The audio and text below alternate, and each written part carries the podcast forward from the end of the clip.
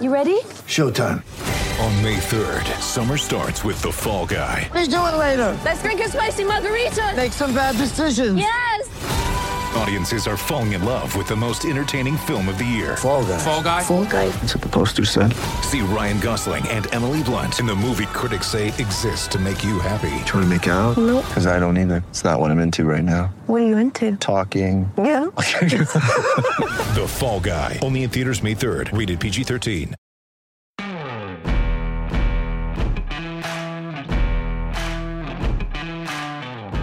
Football season is here. Thursday, Kansas City, Houston, kicking off the NFL season, and I cannot wait. Then a full slate of games on Sunday fantasy football, daily fantasy, and guess what? Now you can bet on the games too through America's top rated sportsbook app that is DraftKings Sportsbook. You want to check this out because they're giving all new users a chance to turn $1 into $100. All you have to do is bet on any team. That's right. You can place a $1 bet on any team. If that team wins, you win a hundy. What is better than that? DraftKings, safe, reliable, secure, making it easy for you to deposit and withdraw your money at your convenience anytime you want to. Download the top rated DraftKings Sportsbook app right now. Use the promo code HELLY when you sign up to get this can't miss offer. You pick any team week one, you bet $1. If they win, you win $100. That's $1 to win 100 with the promo code HELLYPOD. I think you should sign up right now for a limited time only at DraftKings Sportsbook. Must be 21 or older, New Jersey, Indiana, or Pennsylvania only. Eligibility restrictions apply. See DraftKings.com slash sportsbook for details. Gambling problem, call 1-800-GAMBLER or in Indiana, 1-800-9. We are also brought to you by Vuori, and you have heard me talk about them before. If you've listened to the HeliPod, they are our presenting sponsor, and I love their gear. Uh, from their shorts, the core and the bank shorts, to their t-shirts. They have uh, joggers and sweatshirts and long sleeve shirts, and they're now making some golf shirts and other apparel, pants as well. I, I love them because you can wear them anywhere. You can wear them to work out. You can wear them to play basketball. They have board shorts, swimming trunks if you wanted to go to the beach. You can wear them fishing. You can wear them to sleep in. Uh, my kids wear them because they're on these Zoom calls all day for school. I'm traveling a little bit now for work. I wear it on the road. It's V U O R I clothing.com. Throw in a slash helipod on the end of that, and you get 20% off courtesy of me. I love their gear. I think you will too. Uh, your wife's going to love it. You're going to love it. Check out Vuori, VuoriClothing.com slash helipod for 20% off. Now to our guest today. Couldn't be more excited than to tell you about uh, the interview that you're about to listen to with Reggie Bush. In my mind, the most electric college football player of all time. And we get into it, folks. We talk about the sanctions at USC. We talk about what's going on in college football right now with players uh, on the cusp of getting paid. He talks about the role that Suge Knight played in the uh, mediation uh, between him and the people who supposedly um, gave him money or paid for stuff in college. Uh, we talk about that rookie year in New Orleans and why he decided that it was important for him to leave the Saints just one year after winning a Super Bowl and go to the Miami Dolphins. We get into all of it. Uh, Reggie, very candid and honest. I think you will enjoy this interview with the Heisman Trophy winner and one of the great college football players of all time, Reggie Bush, on the HeliPod presented by Vuori right now.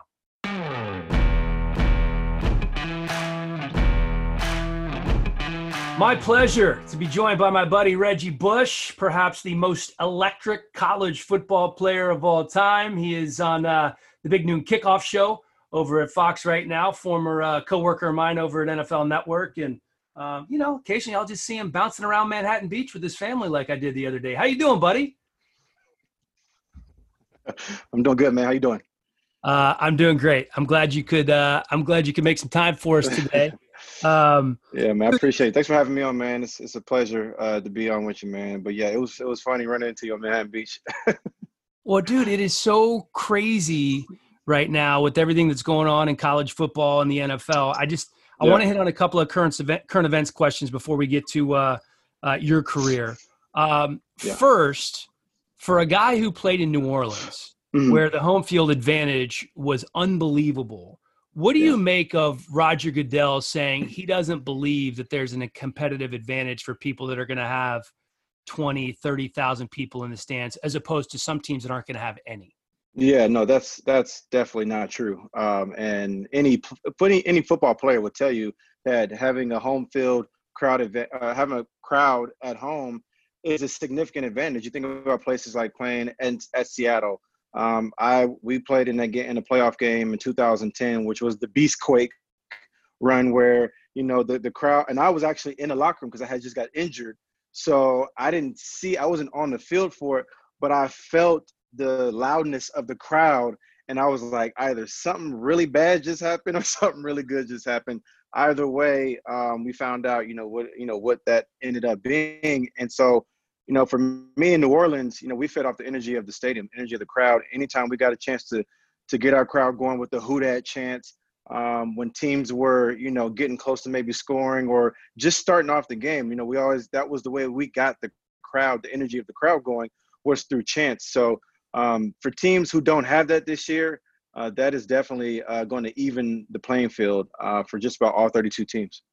No, there's no doubt about it. And even when you look at the, you know the point spreads and what the odds makers say, usually home field Yeah. advantage is is three points. So when you talk about Yeah. the playing field, that could be uh, that could be three points there. Um, A Yeah. couple of days ago, we hear that Leonard Fournette not only cut by the Jags, um, which I know you had an opinion on uh, Yeah. on your Instagram, but then he ends up landing in, in, in Tampa Bay. Yeah, man. I honestly, I knew that was going to happen. And Really? I had a I had a phone call. It's funny. Um, I was texting with a, a- friend of mine from New Orleans, and when he got cut, we were texting, and the first thing he said was, "Watch him end up in Tampa Bay." And we both agreed. And I so badly wanted to say it on social media, but I didn't want people to blame me because you know, if I say it out loud and then it, it comes to fruition, and you know, people are gonna say I put somehow put my bad juju on the Saints or I somehow, you know, cursed them or whatever it is. But Tampa Bay is for real now. That's all I know. Tampa Bay is for real, and people have to respect them. They're building the team, and and uh, Bruce Arians is showing you that he's all in on this year. He's trying to win it right now. He's not waiting. Um, they they drafted well. They have some beast players on the defensive side of the ball. Obviously, they have the goat Tom Brady, who's not going to turn the football over, uh, leading the ship, uh, which is what you want. If if if uh, if Jameis Winston can throw for five thousand yards and thirty interceptions in this offense, you know what do you think Tom Brady's going to do? So, um, you know, when he ended up there, you know, I just thought it was just again just another uh, obvious, you know, look at what Bruce Arians is doing, but also um, a realization that Tampa Bay is for real right now, and the New Orleans Saints now have a real competitor in that division for the NFC South. How much of a difference does it make, do you think, for a guy like Tom to go from the Belichick regime in New England, which, let's be honest, sometimes it's not that fun. It's fun Yeah. to win, obviously, but there are times where Belichick graded on Brady. That's one of the reasons that he left. To a guy like Bruce Arians, who will go out and have a couple of pops with you and uh, Mhm. get on you for not having as many shots as he did, you know? Right. and um, you know, Bruce Arians is a player coach, players coach. He's he's exactly how you explain. He's the kind of coach that players love to hang around. Um, I actually am a big fan of his. He's a coach that I wish I could have played for. Um, I've golfed a couple rounds with him before, and he's just a, a, a cool dude. You know what I'm saying? He's just one of those guys where you're like, how is this dude a coach? Like he seems like he's just one of us. You know, he's rocking the Kangol hats Yeah. and uh, you know he might have a beer or tequila in his hand, but he's just a cool coach, man. And I think Tom Brady is gonna love it, and I don't think he's gonna feel bad or look back and wish that he was still in New England. I think that relationship ran its course, and I think they both needed something different. You know, I think at, at some point in time, you you know, uh, I think that relationship runs its course, and it's like time for a fresh start. And so I think this is also going to rejuvenate, you know, you know, Tom Brady. Um, I actually spoke to Todd McNair, who's the running back coach there um, right now, and he was my running back coach at USC. And um, he just talked about how Tom Brady's arm still looks good. and, and it still has some spring to it. And he said that, which was, you know, which I already knew, but he said that the connection between him and Mike Evans is going to be ridiculous this year. And I think everybody knows that. Everybody sees that coming down the pipeline. And then you add the big physical uh, Gronkowski down the middle. Um, you add the physical Leonard Fournette in the backfield with the Shady McCoy, with the Ronald Jones. Um, I didn't even miss, and mention Chris Godwin. Like, who wouldn't want to play on this football team? It's crazy. Right yeah, and you got you know OJ Howard and Cameron Brate, yeah. you know, the other tight ends. So Shaquil Barrett, who led the league in sacks. Yeah, and then and they, there's so many name brands on that team, Reg. Like that's the only thing yeah. is I, I just Devin wonder, White. Yep. Are there too many? You know, it's kind of it's kind yeah. of what it's did, crazy. What did McNair say, the running backs coach, uh, about how they were going to divide up carries? How's that going to work? He didn't speak about he didn't speak about that. Um, I think it's obviously too early, but one thing he did say that uh, Terry Robiskie, who was Fournette's coach in Jacksonville, said he just spoke highly of him. Said he's a great kid, very smart, works his butt off, and uh, you know, is not the kind of guy that gets in trouble, you know, off the field. But he, he's going to show up and he's going to work hard. And, and he said everybody's going to love him right away.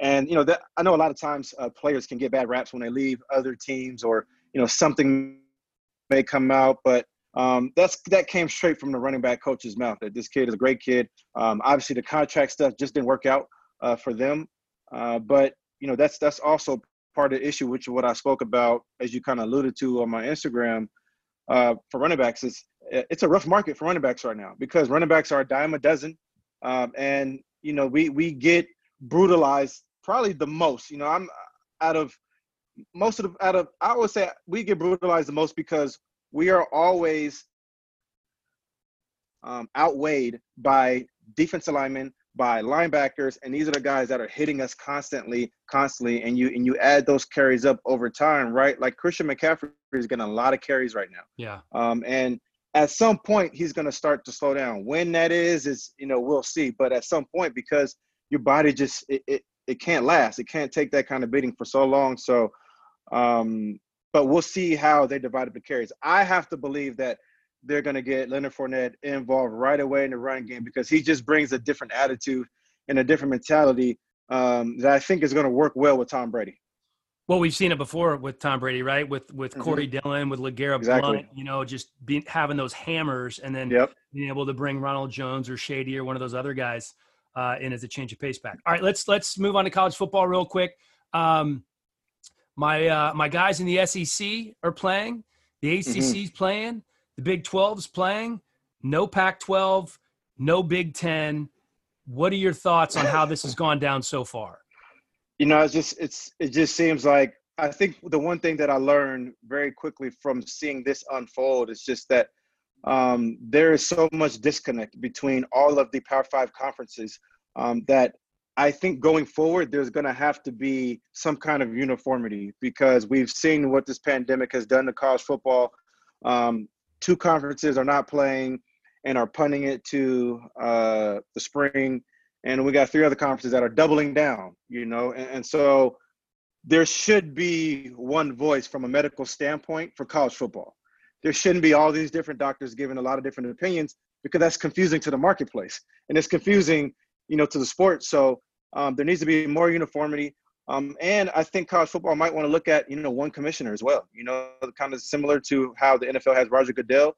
Um, right. Have one voice, one commissioner who is the sole guy who is the voice for all of the commissioners. Because again, we got to have better leadership. Um, it's not like we didn't know about this pandemic a long time in advance. They canceled March Madness. So if you cancel March Madness at, before it even started, you knew what the possibilities were going forward. So there should have been plans put it, to put be put in place if college football is as important as they say it is, because we also know that college football provides for a lot for these universities. And so if it does provide that much, then how come there wasn't this plan in place so that we could save the sport and so that we could manage it, you know, right now?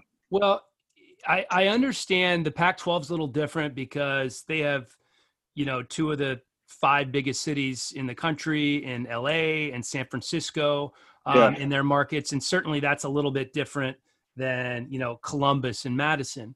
Um, mm-hmm.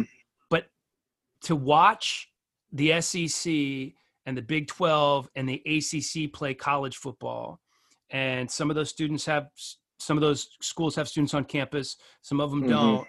Um, and then for the players at the Pac-12 schools to not be able to transfer right away. And I Mhm. understand you can't just open the floodgates, right? Right, right. You know, your Trojans could potentially lose, you know, half their roster if they were able to transfer right away. But what's the right answer? If if you're at USC right now, what what are you doing? Are you just sitting by and waiting and crossing your fingers? Or are you trying to are you starting a petition? Or are you you know saying, hey, I'm going to sue you if I can't transfer? What are you doing? Well, I think at the end of the day, you got you have to fall in line to what is happening, to what the current state is. And if the current state of the Pac-12 is saying that you know we got to punt it to the spring, then that's just what we got to do. That's why I say we need more uniformity, though, because I don't think there should be three Power Five conferences playing football and then two of them not playing. Um, I think it's unfair. It's going to create maybe an unfair advantage or disadvantage maybe to some of these kids and, and some of the programs. Um, let's figure out a time where we can all start together because we're all in this together and we're all trying to make sure that college football uh, is played, but from a healthy standpoint, right? And, and if one league is struggling, the other leagues have to help them and, and I think kind of rally around and say, okay, we're not going to leave you out here on an island, but we're going to figure out a way that we can do this all together for the savior of the sport. You know what I mean? Because we've also seen, um, you know, kids now are starting to understand their value, right? And they're starting to understand their value more and more and more. And they know now that college football players are the primary stakeholders in this sport. And so if they're the primary stakeholders in their sport, now they're asking themselves questions like, well, why am I sacrificing my body so that you guys can provide revenue and, and, and scholarships to these other sports and i'm still taking the same risk to my body and to my brain. And so those are the kinds of issues now that we're seeing because it's not just the pandemic.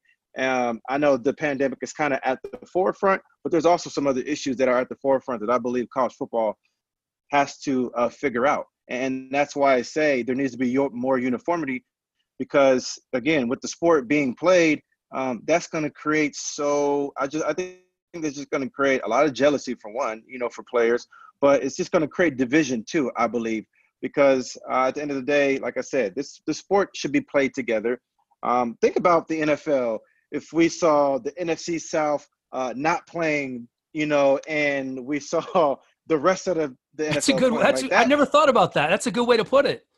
that would look crazy and Yeah. you would be like no this is not going to work you know what i mean so how can we figure this out so we can all work together and so we can all move forward and also so that kids also feel like okay they do have the best interest for college football and they're not just about hey let's just go out there and make this work right now even though there's still big risk out there Would you would you play in the spring if you were a student? Right. Let's say Uh, you're going into your junior year at USC. Mhm. Would you be playing in the spring? Mhm. I would have to. I wouldn't have a choice.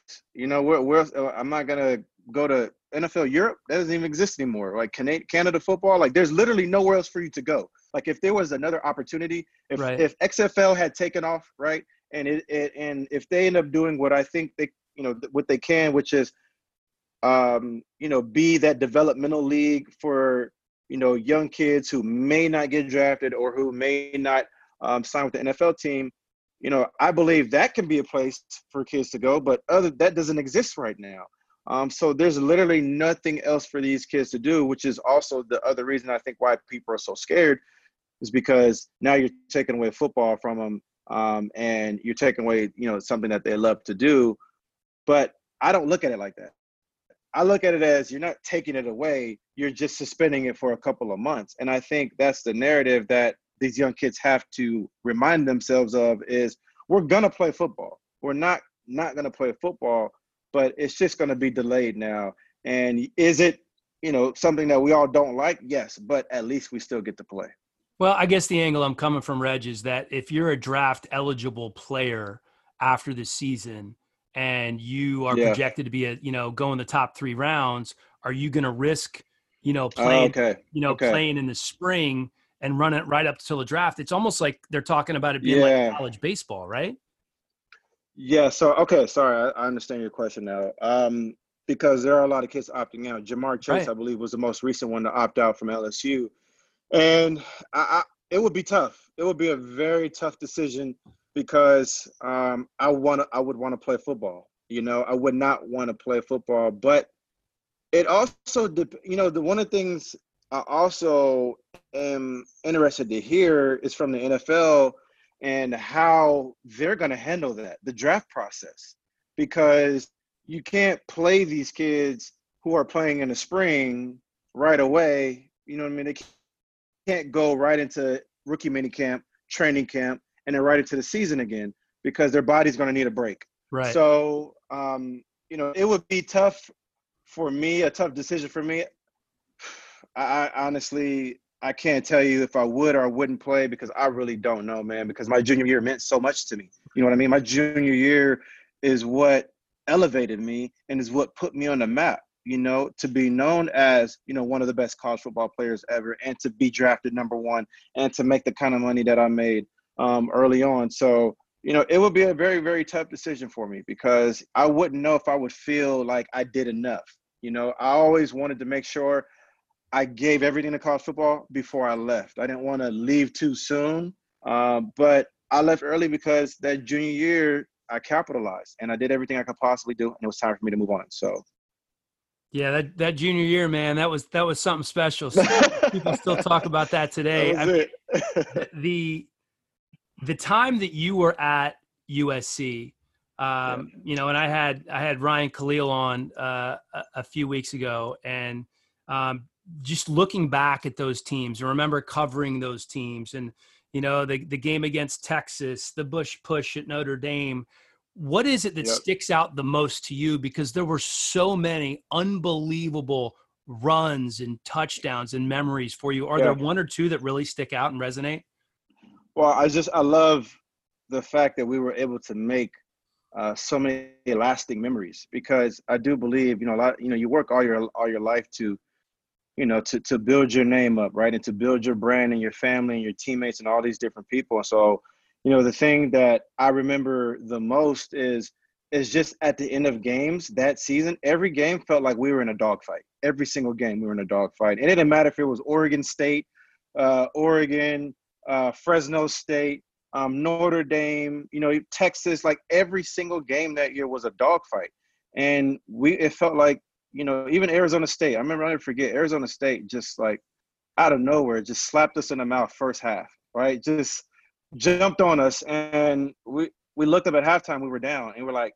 Here we go again. Like this is every week, and and we're clawing and we're kicking and we're scratching for a win. And so for me, the, the things that I remember the most are just after games, just being exhausted with my teammates. Like, man, this is this is too much. Like, how do we go on? And then the next day, just back in the cold tubs, you know, with my teammates, and you know, telling stories and laughing and and in pain, but you know, moving forward and and getting ready for the next game, and and you know, strapping it up and doing it all over again, doing it again, doing it again, and doing it again for the love of the game. And and there's something about you know you know doing your passion uh, for free and it's something about giving it away you know for free giving your talents away and, and just you know all these things um, you know back then going back to high school and little league you know and just doing it for the love of the game you know and, and now seeing you know how much college football has progressed and i'm just i'm so excited and so happy to see that kids truly understand their value now because we didn't understand it back then. We didn't know our value. All we knew was that, hey, man, come over here and you get to build your brand with your brothers and you get to do it week in and week out. Um, and you're going to do it for the love of the game and all these different things. But we didn't know and we didn't understand our value back then. But that's why I think I'm so proud of these young kids now because they truly understand their value and they understand that they mean much more. And I think that's so important for young kids. It's so important for their mentality It's so important for them growing up in this world, understanding their value. Um, I think is is number one. You know, especially uh, when you're when you play this game. So it's going to be a really kind of interesting and dicey time for schools to try to figure out how to navigate, right? Because in Yeah. 2021, new rules are going to allow college athletes to to get paid for third party endorsements, for uh, pimping something on social media, for autograph Yep. signings.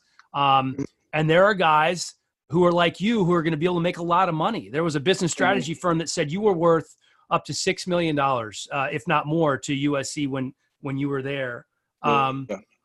It- but it's going to be, and and they've also estimated that a five star kid can be worth over six hundred thousand to a school. A four star kid, you know, four hundred thousand. But how do you? You talked about playing for the love of the game. Yeah. How how do you navigate these waters if you are a USC? Um, and how it's gonna is it just open open the floodgates and let guys make as much as they possibly can make? How do you do that?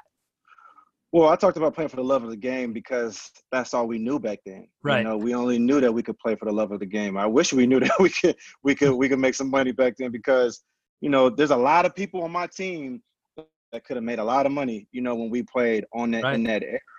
Um, and so, you know, as far as now the current state of college football, you know, as far as what are the answers for how to manage this, um, I don't know what all the right answers are, but I do know that um, there needs to be some kind of uniformity for the players. There needs to be some kind of a, um, you know, of a, a players association, you know, for the college football players, you know, looking out for them, looking out for their best interests, because um, the snippets that I've seen from the NIL, um, they want to control a lot still. It's not like they're just going to open the floodgates. Like they want to be able to penalize you and and and uh, penalize you for working with competing sponsors. Um, they want you to be able. They want players to have to make their deals public, right? And so all these are just different um, ways for them to keep control. And, so, you know, with that said, I think there needs to be uniformity for the players. You know, I would love to see some kind of a players association put together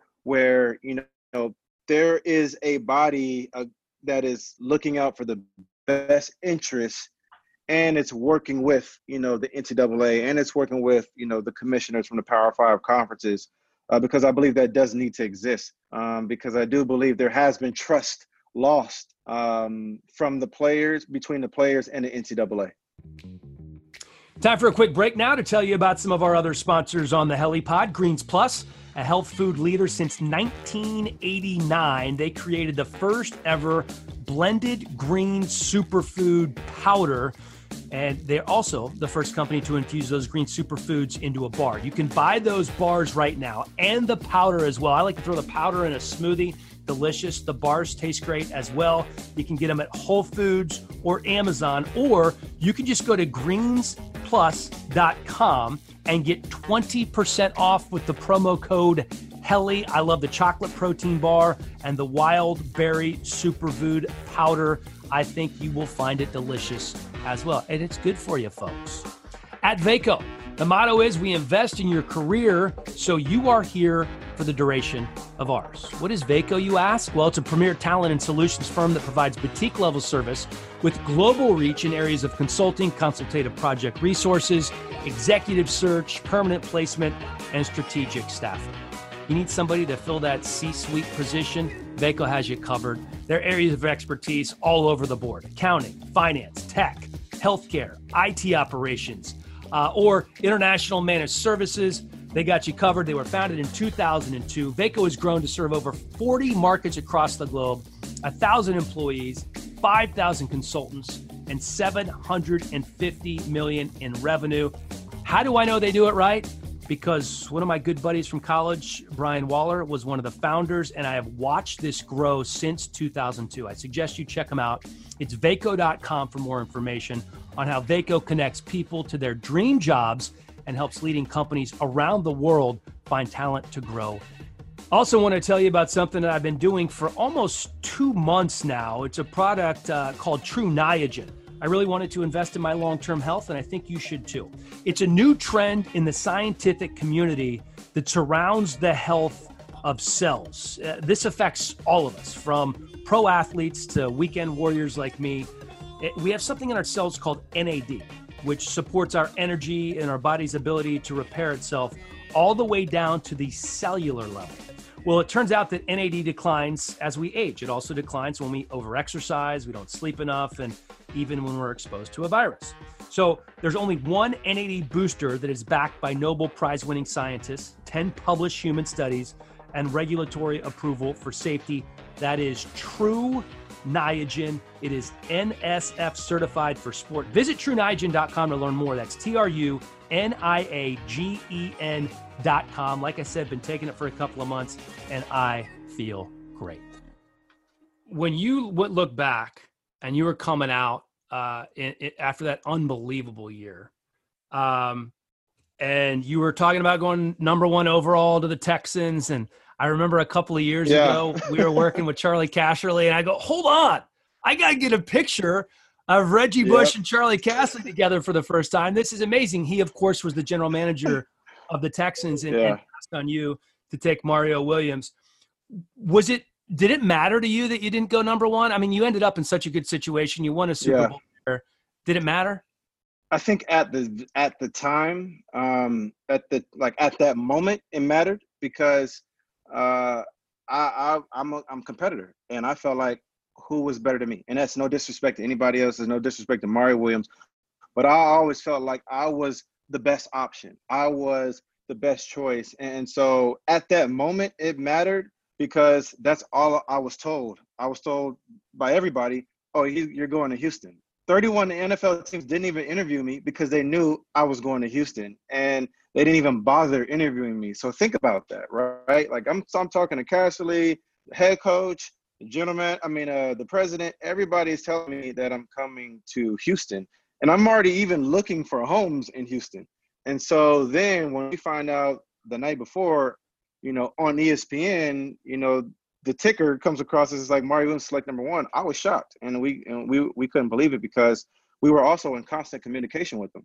And so um, when it didn't happen at the time, it mattered. And what it did was uh, it just put, I think, an uneasy feeling inside me because I didn't know. Okay, so what's next? Like who's next? Right. And who's next was New Orleans. And at the time, if you remember, Hurricane Katrina just happened. They didn't they didn't have a home stadium. Um, you know, most of the city was still very, very, very devastated. Um, nobody had came back yet. The, the, place was a ghost town, and um, there was just a lot of uncertainty. And then the next pick after that was the New York Jets. And so it was like Saints at the time, and then Jets. And I'll be honest with you, uh, our team wanted to go to the Jets because they were thinking, "Oh, big New city, York. New York, gonna make a lot of money marketing."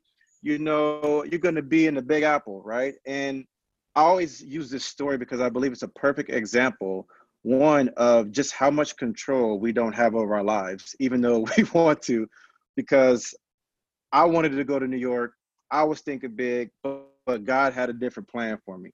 And I believe that that team in New Orleans came together for a bigger purpose to help restore hope into the city of New Orleans and to the people because there was a lot of hope that was lost. Um, there was a lot of lives that were lost. Um, there were a lot of businesses and homes that were lost. And here comes, you know, kind of this band of misfits put together uh, to come in, restore hope, get into the community with the people, um, hang out with them, talk to them, and just show them that we cared, right? And show them that this was a different era.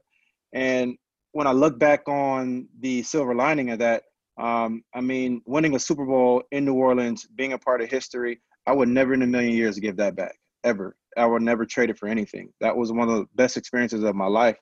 And sometimes, you know, we we want to control situations in our life so much that we can't foresee there's something bigger down the pipeline if we just trust the process, right? And if you just trust the process and the pathway, um, you know, and at that time, I didn't trust the process. I'll be honest with you. The, the human side of me was like, F this, let's go to New York. You know what I mean? But again, like I said, uh, I'm so glad that um, everything worked out the way it was. Drew Brees called me the night before and was like, "Hey, man, I can't wait to play with you." That's what changed my heart, really. I'll be honest with you. When Drew called me that on that spot, that moment, and told me that he couldn't wait to play with me, and then also gave me like this vote of confidence and said that basically he played with LaDainian Tomlinson.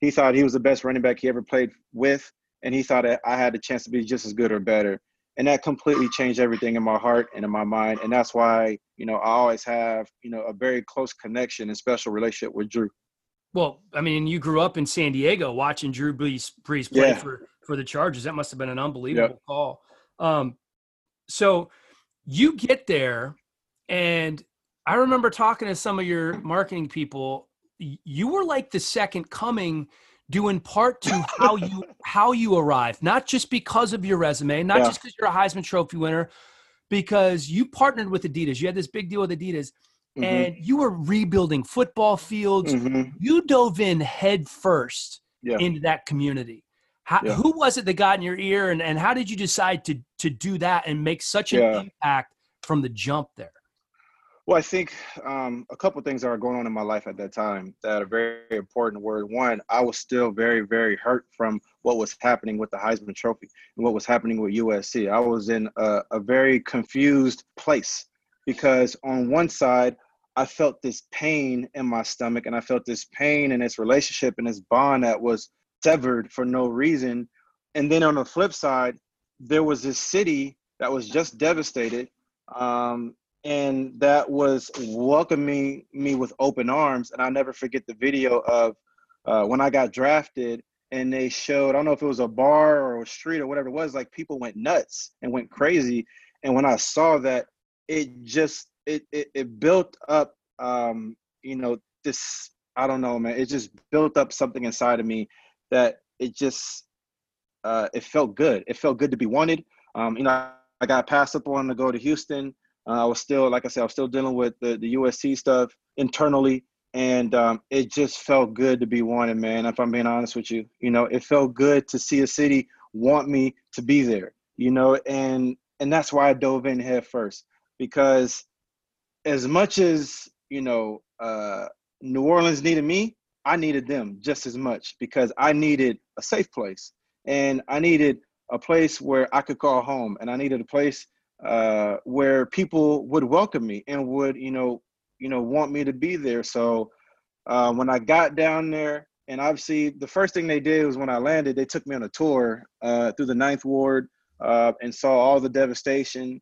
Uh, I remember seeing spray paint, you know, on the on the homes that were destroyed uh, with the body count of how many bodies were found inside the homes. That's a lot for a young 21 year old kid who, you know, just got a big contract and and is dealing with so much in his life, you know. But um, that's why I say New Orleans gave me stability, and I went there. Like I said, it was a ghost town. Nobody was there, so you had to play football. Nothing else to do.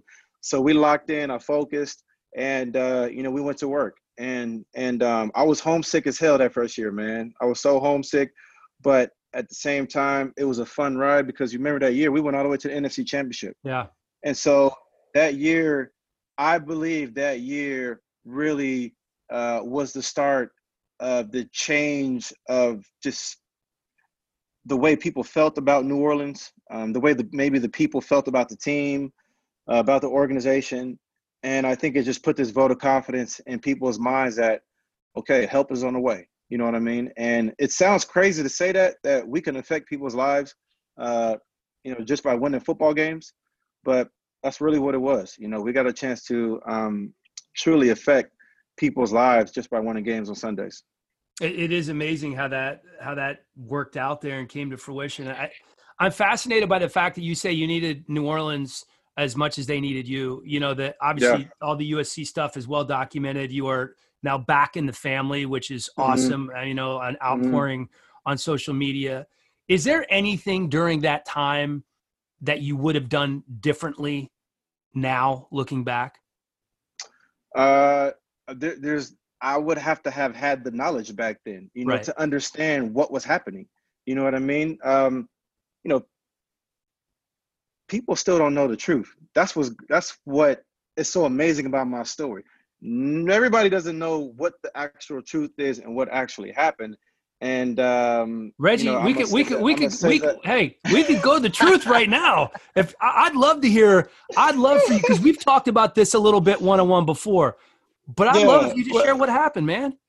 Well, I would love to share what happened, but I'm about to drop this documentary on y'all, and uh, it's I got Just a little tidbit, just a little teaser. That's what we do on the helipod, Reg.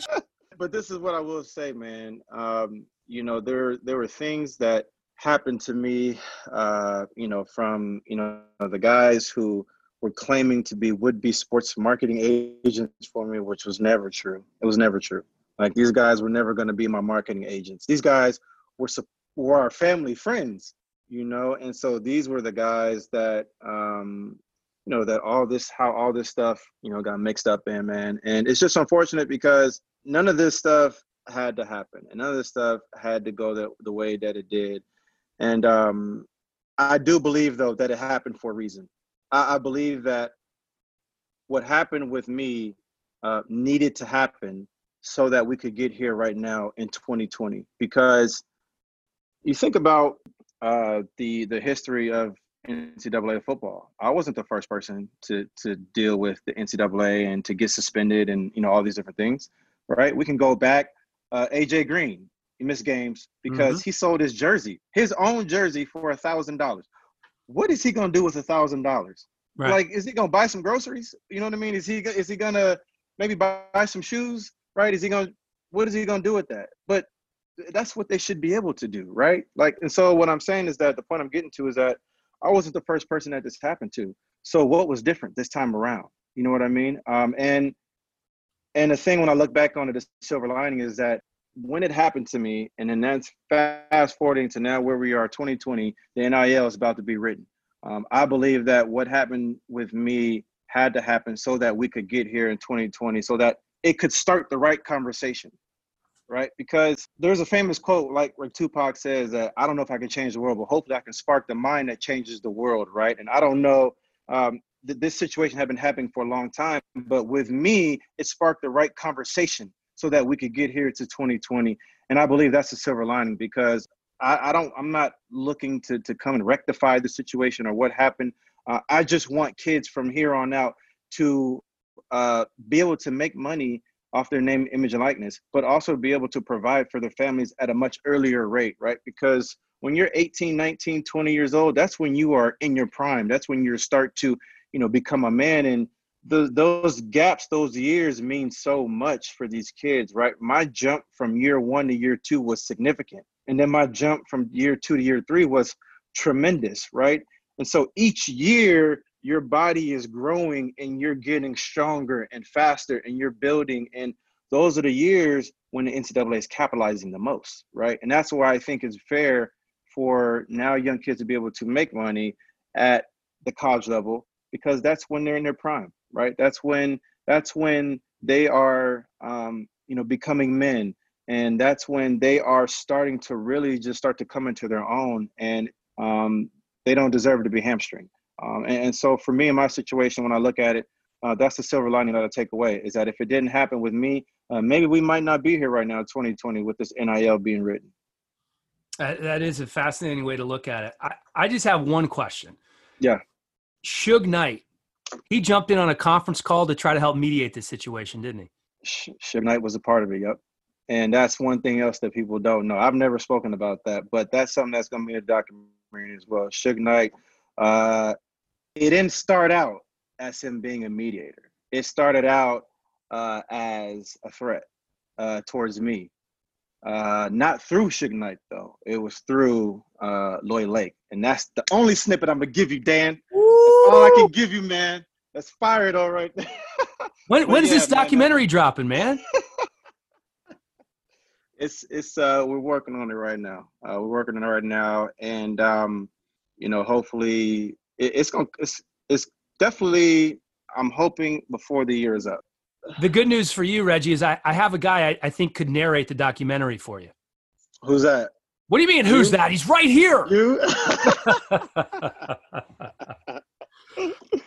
hey, yeah, man. man. Um, well, I can't. I can't wait I to see that. You, man, to I would love for you to be a part of it, man. You know, you're my guy, man. I, I, would, I would love that. Hey, let's dip into that rookie year, man. I like to talk about guys' rookie years. So, you're coming out of USC, you have this whole shitstorm going on.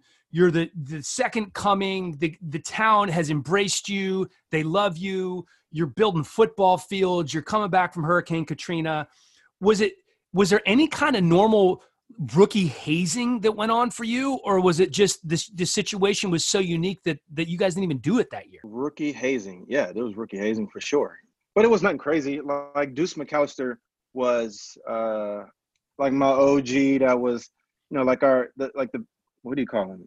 OG. Yeah, he was the like OG for big, sure. Big brother. Yeah. Like he was an OG. Deuce was, you know, he had been in the league for a long time, but you know, the one thing I respected about Deuce was um, he really took me under his wing. You know, that those first two years, and really just you know showed me how to work as a professional on and off the field. And you know, Deuce was a very beloved guy in New Orleans, very beloved. Like people love him down there because of not only what he did on the football field, but what he did for the city. He was another guy that gave uh, a lot back to that city.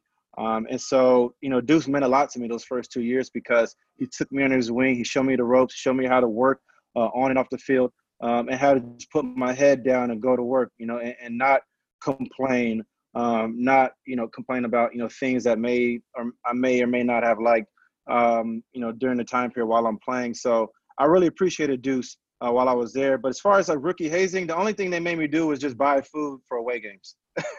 oh, that's pretty easy. Yeah, that's all I had to do. All right, that's not too so bad. So they didn't really hit me with any like really big bills. Um, I think, but you know what I did?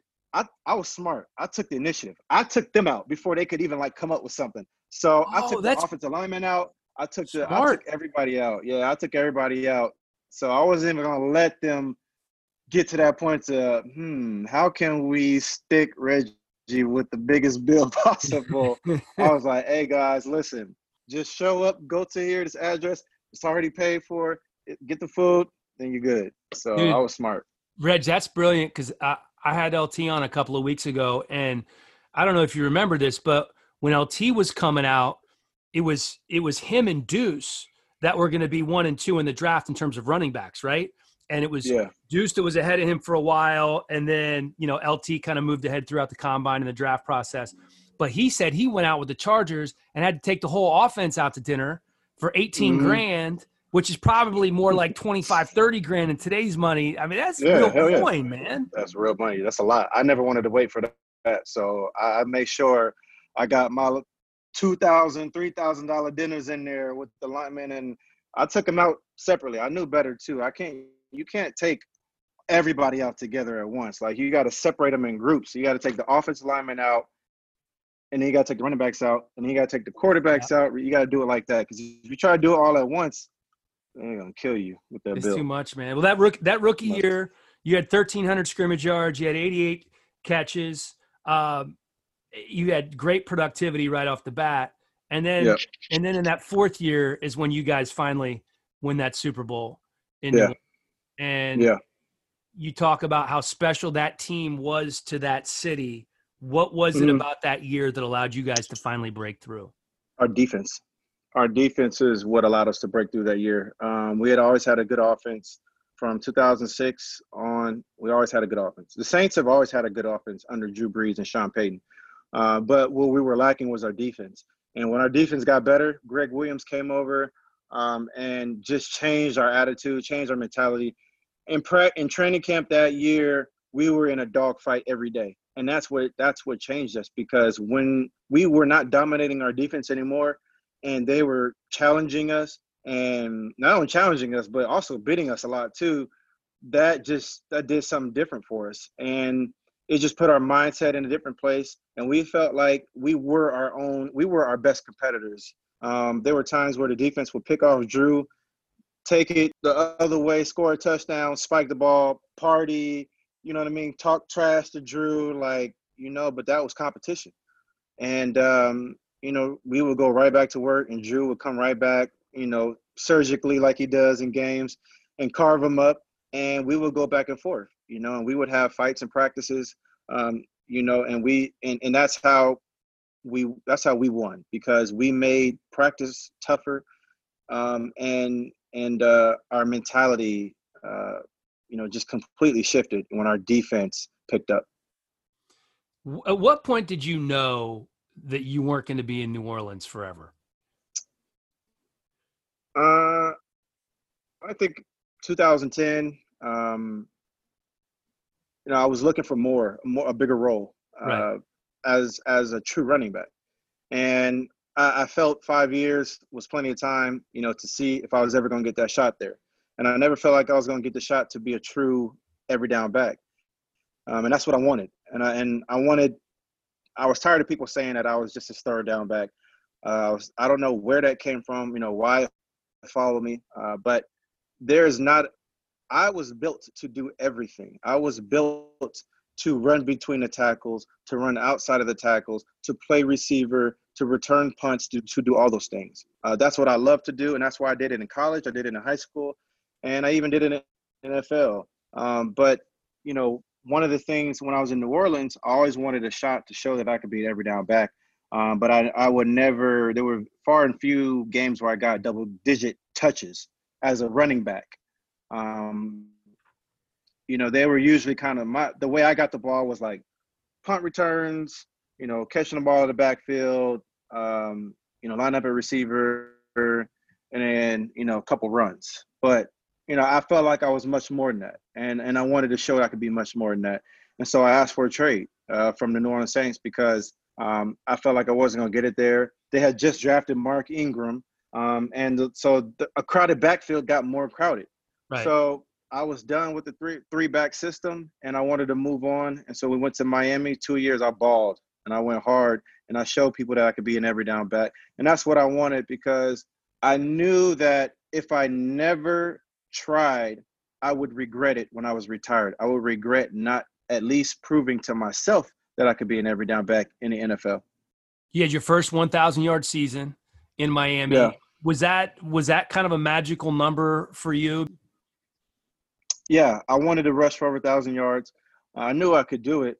Um, you know, with the amount of touches that I, that I was going to be getting, and you know, it took Tony Sparano, you know, to believe in me. You know, and rest in peace, man. Uh, I always will remember him for giving me that opportunity. Uh, at that time period, I 2010, I broke my leg uh, in the beginning of the season with the Saints on a punt return and missed like eight or nine games. So Tony Sparano was taking a chance on me. I was I, I had also had a number of injuries to my left knee, and uh, he gave me a real shot, and I'll never forget him for that because um, you know he believed in me in a time period where there were most other teams didn't either need me or want me. You know, there was like it was either them or Tampa at that time, and I didn't want to stay in the same division with the Saints. Uh, I wanted to go somewhere different and, go just kind of start fresh, start new. And Miami was that place for me. And we we uh, I put up some good numbers there. I, I was proud of that stop. I was proud that I did that. I was proud that I that I believed in myself enough to even take that leap of faith because that was a scary thing to do was to ask this team that drafted you, um, ask them for a trade. You know, ask the coach who drafted you, you know, for a trade, and and you know, a year removed after we won the Super Bowl. You know, so it was a, it was a tough decision, but um, ultimately I went with my gut. I went with my instincts, and that proved right. And that's something that you know um, you can never. Anytime you go with your gut, you go with the instincts, and it proves right, man. I just believe it does something for you internally um, because there are a lot of times where people can put doubt in our minds as to if we can really do something, right. you know. And if you you can spend your whole life, you know, looking and seeking the approval of other people, and and that's something that I did, you know, for a long time, and I seek the approval of other people for a long time, and I think that was the first uh, chance where the first opportunity where I think I made a decision for myself as a man, you know, a business decision and it worked out for me. So I was so proud that I did that, even though it was so hard for me to do it. I didn't want to leave New Orleans. Uh, I didn't want to go, but I had to do it, man. And I had to walk that path, walk that narrow path, and I did it. Yeah, you had the first 1,000 yard season in 2011. Um, another solid year in 2012, almost a thousand yards, five yards per carry, and then yeah. it's Detroit. You get another nice deal with Detroit, yep. and then you turn another thousand yard season in, in, Detroit. Those years with yeah with the Lions. Are you glad you made that move? Do you second guess? And what were the other options yeah. besides Detroit? I didn't have no other options. That was it. Detroit was the was the was the only team at that at that time. Um, there were you know Bruce Arians was in uh, Arizona at the time, and he ended up uh, signing Rashard Minden, Mendenhall okay. because he was with them in Pittsburgh. Right. So I was like, okay, I get that, you know. And so that spot was gone. Um, I believe Atlanta was kind of in it for a little bit, but nothing really materialized from that. So it was Detroit, and you know Scott Linehan was the OC at the time, uh, but they sold me on it because I was coming from Miami and I was facing eight to nine guys in a box every play. They were stacking a box to stop the run. Then I'm seeing film that Scott Linehan is showing me, and they got double teams of Calvin Johnson Yeah. with a safety rolling over the top, and there's like five five players in the box. I'm like, oh, yeah, Makes it a little me up. easier. I'm about to run all day. yeah, I'm about to run all day you know, with this offense. So, you know, it it- really um, was exciting for me because I was like, one, I get to play with Calvin, uh, I get to play with Stafford, and they're gonna put me in a system where I'm not gonna be banging my head on a brick wall every time I touch the ball. You know, I'm gonna get an opportunity to really run through some open lanes and showcase what I can do. So um, that was a good start for me as well. Um, I really, I really was happy that that we made that decision. Another tough decision, but you know, worked out for the best. And um, you know, my my second year there, I got injured, man. I got a um, high ankle sprain, and a high ankle sprain is just it just lingers and it lingers and it lingers. And if you don't take, you have to take um, because a high ankle sprain is also it's a tear in the ligaments, but I think it's it's just nasty. It's just nasty, and it's one of the worst injuries I've ever had. And it just lingered all season. I didn't get healthy until around the end of the season because the doctors they kept clearing me to go back out there every two weeks. I would go back out there, get clipped, get injured, go back down, and that happened like three times. So, you know, rest was history. It ended up cutting me after that year. Well, at least you did not break your arm trying to save a pizza from falling on the ground. Like Burleson. Were you were you there when that happened? yeah, I was there. I was like, Nate, you good? You all right? What happened, man? You broke your arm? He's like, man, it wasn't just one pizza. I had a whole stack of pizzas.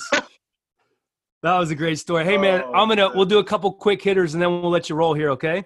all right, cool. Yeah.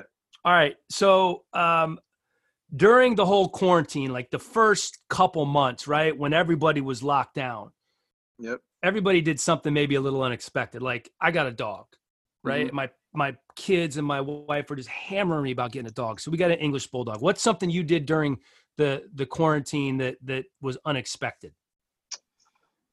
Uh, I feel like everything has been unexpected, but um, we well, some of the things for me, like the silver linings, like I taught my two-year-old taught him how to swim.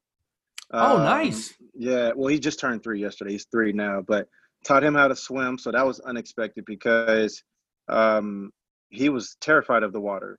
You know, he wouldn't go in it. Now, I mean, he freaking swims backwards. It's crazy. So that was unexpected. That was something for me that was pretty cool. That was a proud daddy moment. That's seeing awesome. my son, you know, start swimming and then taught my daughter how to ride a bike.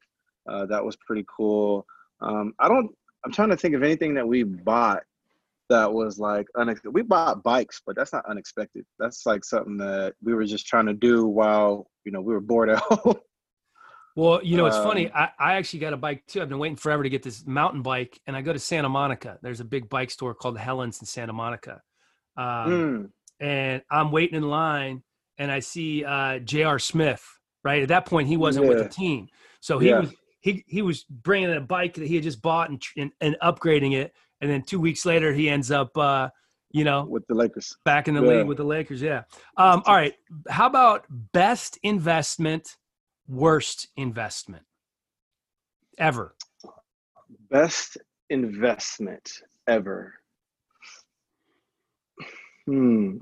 Okay, let me start with the worst investment because I'm trying to figure out the best one.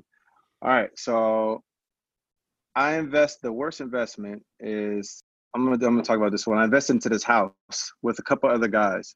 Right. Um, we were gonna. It was a great deal.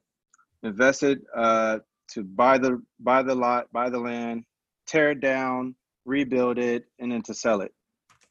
Well, we, me and my three friends are all limited partners, and then there's one general partner. But we gave the general partner way too much control, and so, long story short, the deal just went really bad, and I will never ever one doing real estate is very tough, but the and the home was just it's just it was too expensive, too expensive to start off with, and uh, anyway, it's just a lot of just bad things happened with the house. My first experience, but I would never do it again. I will never invest into buying a home with four other guys and to trying to build that. If I'm gonna do it, I'm gonna do it on my own. I would never do it with another group of people ever again. Hard to do business with with buddies. right? Yeah, like they and you know what? I know better too. Like you don't do business with your friends, man. I should have known that. That's my bad. The best investment. I mean, I invest in the business. You know, uh, to me, investing into business is has always paid off for me. Um, you know, I have a business advisor that I work with who's very smart, um, and he advises me, and I listen. You know, um, there's times where I wanted to go out and um, you know, kind of do things on my own and be a little cavalier and just invest into this, invest into that, just to feel like I'm doing something. But Right. that's a false, uh, you know, that's that's a false sense of security, you know. And, so I try to listen, I try to learn, and so to me, the best investment, you know, you can do is investing into business uh, because business is the thing that runs the world. Period. Business r- runs the world. So if you invest in the business, you you investing into the world. Well, I'll, I'll tell you one. Uh, the market's gone crazy, right? And and everybody like is Yeah. making money in the market right now. So it was probably two years ago. The cannabis cannabis industry is is blowing up, and you know, Yeah. it was really I've hot. to get into it. I just haven't. yeah. Well, I'll tell you one not to get into. So I bought some of this company called Aurora Cannabis, right? One of the bigger ones. So yeah. they are they are down. I'm looking. I'm looking at my phone right now, so I can give you an exact uh, an exact number. Um, they're down 91.6 percent and did a reverse stock split. So a reverse stock split is the opposite of what just happened with Apple and Tesla. So that that's my worst investment ever. Aurora Cannabis. It's it was terrible. Uh, weed but- is an essential. How is Yeah. weed, how do you lose money with something that's literally it, it I felt like the weed industry was surviving the pandemic. I feel like it was one of the businesses that was doing well. Well, some some of them are Reggie, but like it's so unregulated now. You know, a lot of the yeah. companies can't even you know deposit and use regular banks. So kind of a weird deal. But luckily, that was just a you know just a little side deal. All right, two more two more questions. Um, the last thing that Reggie Bush Googled was what? Uh, can I look at my phone? Yeah, of course. Uh, While you're figuring it uh, out, I, I, while you're figuring I, it I paid some bills. That was the last thing. okay. Let's see. The last thing I did. Oh, uh, the last thing I did Googled. I was Googling because I was supposed to do Undisputed uh, yesterday. I Googled um, the top sack leaders uh, from the NFL last year Shaquil Barrett, Chandler Jones, uh, Cameron Jordan, because I was basically trying to make a case for uh, ESPN put out their list of their top 100 players. Right. Did you see that? I haven't seen it yet. No. Did you see that list that they put out the top? Okay. Well, they had Myles Garrett at 12, and they had Shaquil Barrett at like 84, and I was like, huh? I was like, how do you like? How do you have Myles Garrett at 12? Shaquil Barrett, who just led the NFL in sacks. Right. He just led him in sacks, 19 and a half sacks. And he was 84, and Myles Garrett was 12. And I was like, I don't get that correlation of like how you got those two so far from each other. You know, I so feel I like was people Googling it don't buy in. That's stats. that's Shaq Barrett. I feel like a lot of people still don't buy in. They they look at him like, oh, maybe that's like Vic Beasley. Maybe that's a one year flash in the pan. You know, Myles Garrett obviously got suspended and missed a few games. Could- that's, could- that's a good one. could be, could Yeah. be, but my man still ripped off 19 and a half sacks, so you got to give him his respect. I to- I totally agree. Right. Uh, that that is not too easy to rip off almost twenty sacks. All right, final question for you, Reg. Um, and I know there there is a big list of celebrities in the uh, Reggie Bush iPhone. Um, but the most famous person that you talk to on a regular basis or text with on a regular basis is who? Honestly, I really don't text famous people. I really don't. Like, I really don't. I know him. I don't text him though. You're in LA, man. You're Uh, playing golf all the time. There has to be. It's Reggie Bush in LA. Come on. I'm gonna tell you who just uh who just texted me the other day. Um, no, I can't say him. What do you mean you can't say him? Of course you can. now, if I say it, it's gonna be weird because you're gonna be like, oh, why? but now you have to say it. Uh, I have to say. Kelly James. Kelly James just texted me. Kelly James Oh. is like a country music artist. Um, but we golf all the time together. So he texted me the other day. Uh, we were trying to figure out where we were gonna go golf. He's a But, he's a um, Manhattan Beach guy, I think, I'm- isn't he? yeah, he is. Yeah, yeah, yeah. I never met him. Beach, Friends of yeah, friends, in but Manhattan Beach. very very Um, talented guy. The Kelly James will go on a tee box for a charity Very talented. tournament, Very talented. And just he'll just beatbox. He'll just break. He he can sing country. He can rap. He is great freestyle about anything. Anything. Yeah. He's very he's very talented. He's very talented, and he can do it on the spot too. You know, which is a very very like a lot of great artists can't do that. You know, Yeah. um, to be able to do it on the spot like that, like he does. Every time I see him, I'm just like blown away because he could literally like just look at something and just start going. So that's a that's a unique uh, you know skill set. Uh, no doubt. Well, I did not think we were going to get. That's all I got for you. I, I didn't think we were going to get the Kelly James shout out, but that's pretty good. Uh, Reggie, I appreciate the This time, is my, my guy, man. Hey, don't get. It's going to be hot. It's going to be hot this weekend. Be in the air conditioning. I mean, Yeah. stifling. Where Where are you right now? What What part of LA are you in right now? I live in the valley, man. Uh-oh. Hot, hot, hot, gonna- hot. 105 plus, dude. Yeah, man. I think we might go to San Diego. I think that's smart. I think it's smart. hey, Reg, great talking to you, buddy. Good seeing you All in town the other day. Be Appreciate good. it, man. Yes, sir. You too, man. Take care. Thanks for the, uh, the, the opportunity. Absolutely, buddy. Talk to you soon.